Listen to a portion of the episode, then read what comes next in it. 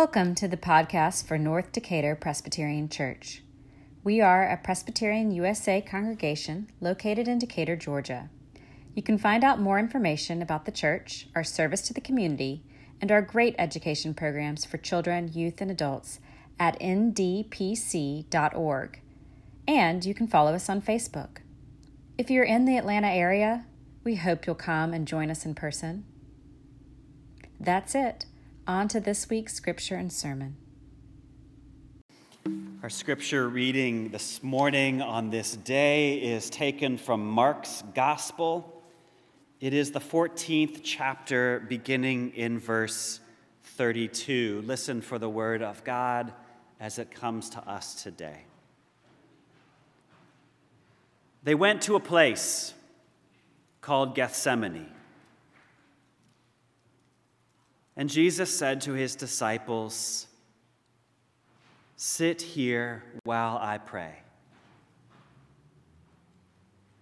He took with him Peter and James and John.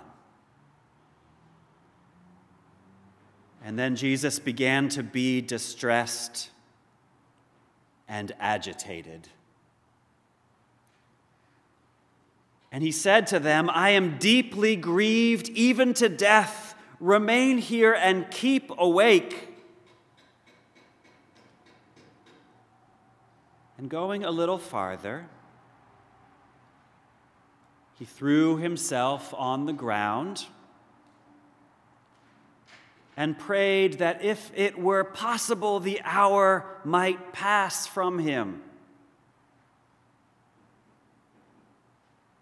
He said, Abba, for you all things are possible. Remove this cup from me.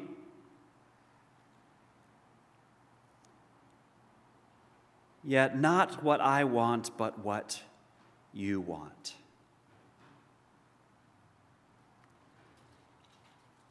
That's the word of God. It's for us, the people of God. We say together, Thanks be to God. It may be a little strange for you in November to hear a story that we normally reserve for when? For Maundy, Thursday, right? Jesus in the Garden of Gethsemane. But the title of today's sermon is I'm Overwhelmed. And so I thought we should read this, at the very least, to be reminded that Jesus, who was God in the flesh, was not spared from the feeling of being overwhelmed. Did you hear in the text what he felt? Distress, agitation, grief, praying for a way out. I'm quite sure that all of you, every single person in this room, can identify with at least some of what Jesus felt in the garden sleepless, afraid, at your wits' end. Jesus was overwhelmed, and we know a bit about what that feels like. Now, in case you're wondering what the I in the sermon title refers to, whether it refers to Jesus or to me or to you, the answer is yes. It's yes, it happens to all of us. Some of the days from this past year were as hard for me as I can remember, as hard as being a young dad with a child in the hospital. This past year, like some of you, it was hard for me to be a good parent. It was hard for me to be a good partner and hard for me to do my job. I often couldn't see all of the good things that were still surrounding me. Reminded me of the old fisherman's prayer that inspired this photograph. Oh Lord, the sea is so wide, and my boat is so small. I felt overwhelmed often this past year. And one irony, if there is any irony to be found, is that so many of us were experiencing exactly that same feeling of being alone and overwhelmed all at the same time. Now, you probably don't need data, right? You probably don't need data about our collective mental health to know that we are still living through an extraordinarily hard time, but it can be good to know for a fact that you're not alone. So let's throw up the statistics. Here are some of them. At any given time, right now, two in five of us adults are experiencing significant mental health issues. That number jumps to three in five when you're talking just about young adults. Three in five. One in five of us is having more trouble sleeping. Now, that's not just one in five of us having trouble sleeping. That's one in five having more trouble than usual sleeping. One in five having more trouble concentrating. One in five fighting more with a spouse. One in five drinking more alcohol than usual. Mental health is worse when we experience job loss, financial distress, and physical illness, which were extraordinarily common in this past year. One in two adults report that our kids are having mental health struggles, and one in five parents report that those problems among our children are serious. So I would say it's all serious. Mental health is health.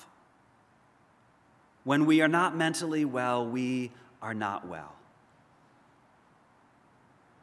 Now, Christianity, this extraordinary tradition that we are all a part of, has millennia of collective wisdom about the ups and downs of our human condition. Our tradition knows this experience of being overwhelmed by life. It's not brand new, we didn't invent it. If you've ever felt overwhelmed and found yourself reading the Psalms, you probably felt like someone was reading your journal.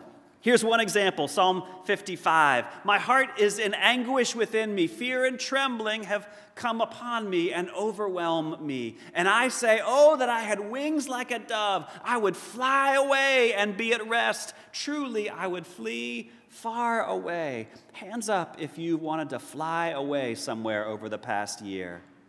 Okay, that's what I thought. Here's another psalm 102 My days pass away like smoke, my bones burn like a furnace. My heart is stricken and withered like grass. I'm too wasted to eat my bread. Because of my loud groaning, my bones cling to my skin. I am like an owl of the wilderness, like a little owl of the waste places. I lie awake. I am like a lonely bird on the housetop. Reading your journal, right? Our tradition knows this experience of being overwhelmed by the realities of life. It also knows that there are ways through to strength and to peace of mind.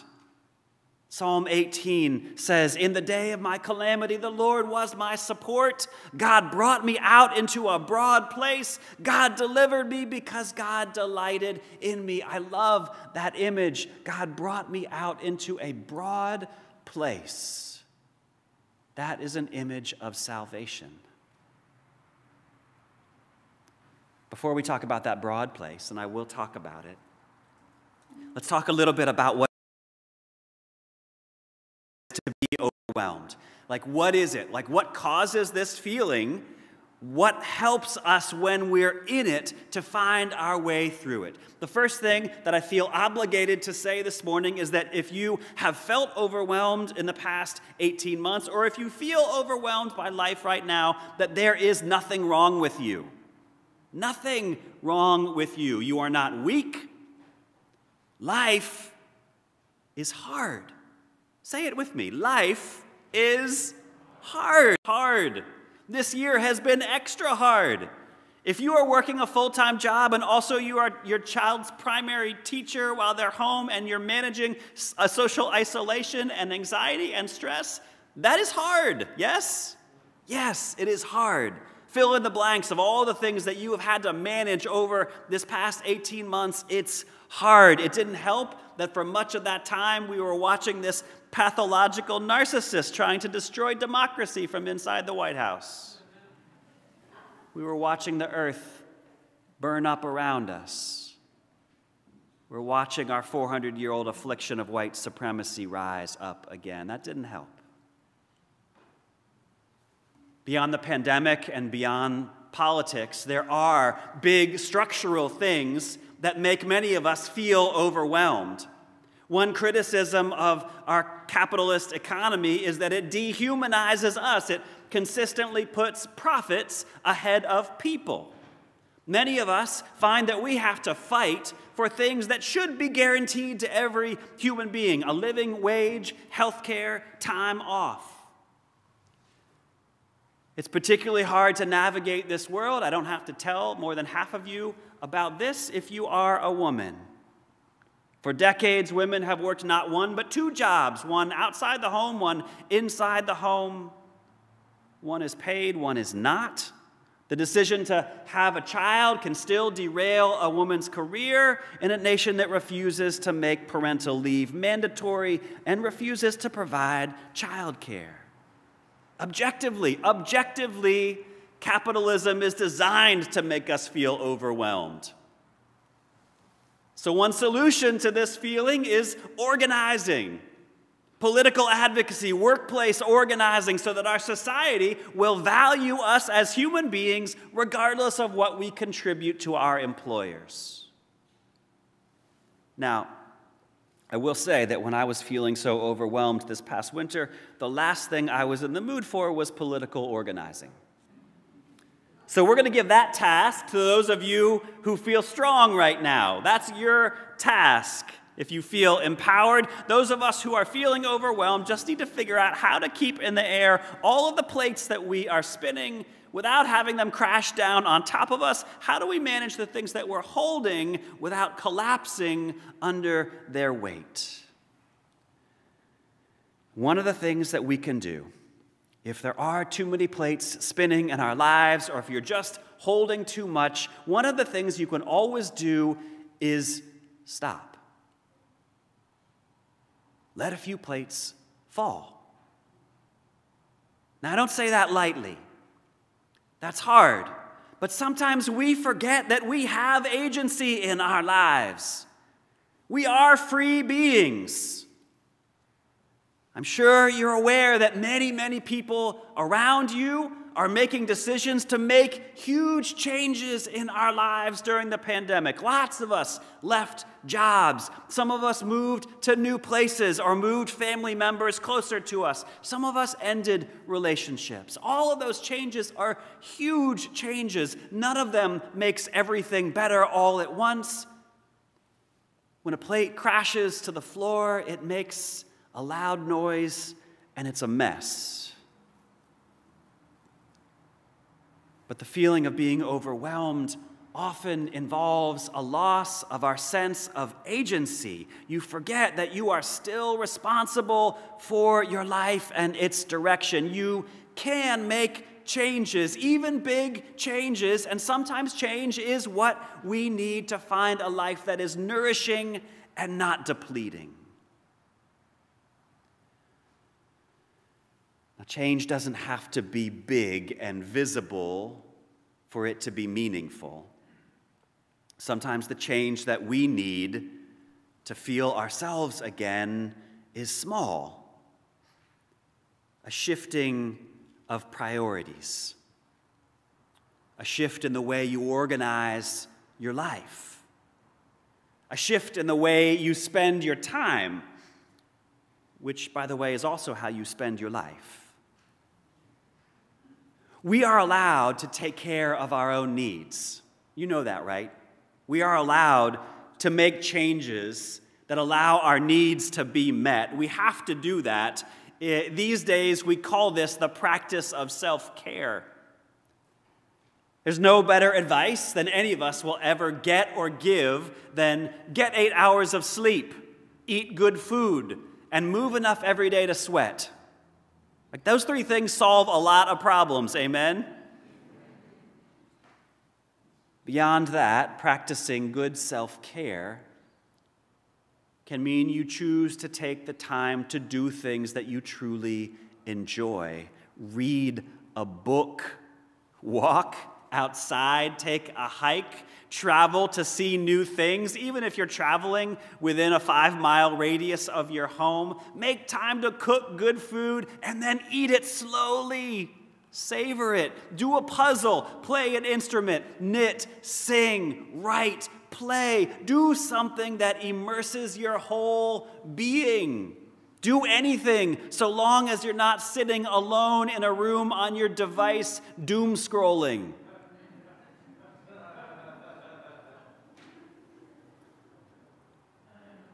Wendell Berry,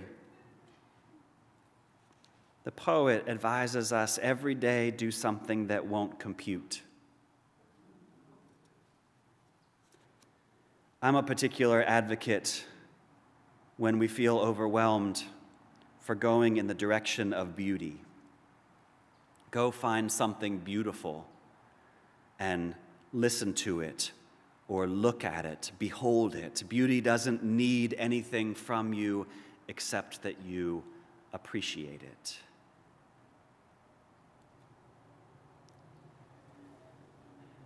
This stuff that I'm talking about, these actions that I'm talking about, get you closer to a sense of what self care is really about. It is doing something that, that pulls you out of the urgency, pulls you out of the crisis, manufactured or not, pulls you away from the myriad of voices that are out there that are telling you what they need from you. Self care is letting yourself be drawn into a different rhythm of life, one that is slow and quiet and possibly eternal. Self care is letting all the voices and scripts telling you what to do and who you are supposed to be, letting them go away until there is only one voice left, the voice within. Virginia read that poem this morning from Steve Garnaas Holmes. To me, it's very much a poem about self care.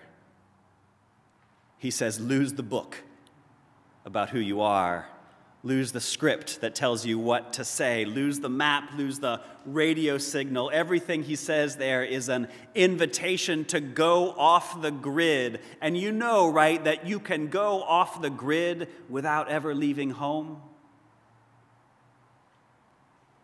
Some people call it solitude.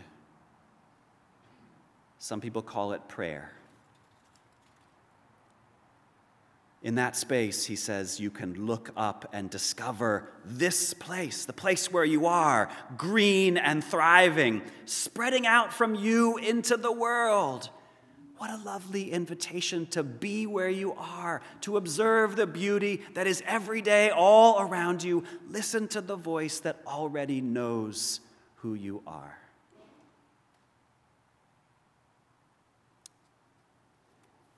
There's one more thing that you can do when life feels like it is too much for you to bear alone. And that is do not bear it alone. Reach out and tell someone. Share it with someone. Share what's going on inside of you with someone. And then tell someone else and then share it again with somebody else. Because even though it feels like it in the moment, the truth is you are not alone. You are never alone. That is how God made you. It's how God made all of us. God made us so that each of us belongs to each other. We are always here for each other, always. The writer Ijeoma Oluo, in a wonderful essay, suggests that we might be better served if we replace the idea of self care with the idea of community care. Self care, she writes, especially the capitalist notion that sells us things so that we can feel better about ourselves. Self care, she says, feeds the illusion that we are isolated, autonomous beings, it feeds the illusion that the only one who will ever look out for us is us. That's not true. She goes on to write about all the ways over the last 18 months that she has received great care from other people, but she's just as grateful for the chance to reciprocate that care, to let others lean on her, to share money, to exchange encouraging phone calls and text messages, to be a part of meal trains when someone gets sick. She writes this Community care creates the environment in which we all can thrive. Community care reminds me time and time again that I'm never alone and I always have reason for hope.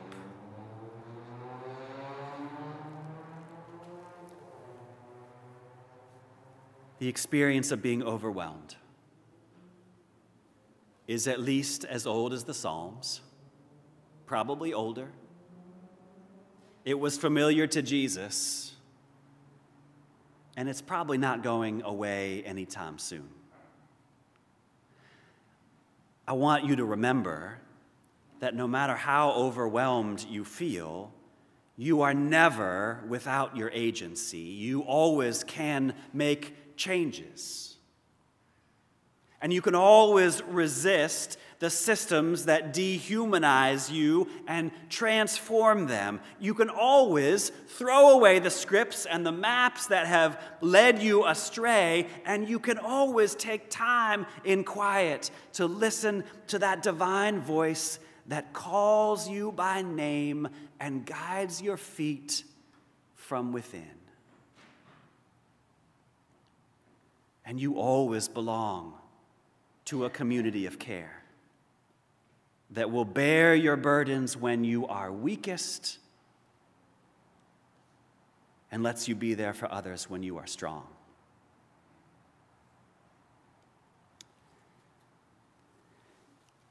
We've heard a lot about the feeling of being overwhelmed over these last 18 months, and I'm sure we're all looking forward to a time, and it's coming. I know it's coming. I still believe it's coming. There will be a time when the basics of life will not feel so overwhelming. But I'll close by reminding you this morning that there are at least two ways that the word overwhelmed gets used in Scripture. One is the way that we've been talking about, the overwhelmed that feels like we are alone and powerless. But there is a second kind of being overwhelmed, and it's the kind of being overwhelmed that was experienced by the people who stood there and heard Jesus unroll the scroll of the prophet Isaiah and proclaim, There is good news for those who are poor, and there is release for those who are captive, and it happens today. They were overwhelmed. This kind of being overwhelmed was experienced by the, the folks who heard Jesus speak the Beatitudes Blessed are those who are meek and merciful. Scripture says they were overwhelmed when they heard those words. The disciples, scripture says, were overwhelmed when they were in the boat and there was a storm on the water raging around them. And Jesus stood up and said, Be still. And the waters were still. They were overwhelmed. And scripture says that there were three women who showed up early in the morning and they found an empty tomb. And they were overwhelmed. So remember that there is a wideness in God's mercy. There is a kindness in God's justice. There is an incomparable joy when you feel yourself gathered in by a love that is more powerful than anything else in all of creation. And when you know that love has you and holds you, the only word to describe that feeling is overwhelmed. So may we all be overwhelmed today and every day. Let the church say, Amen.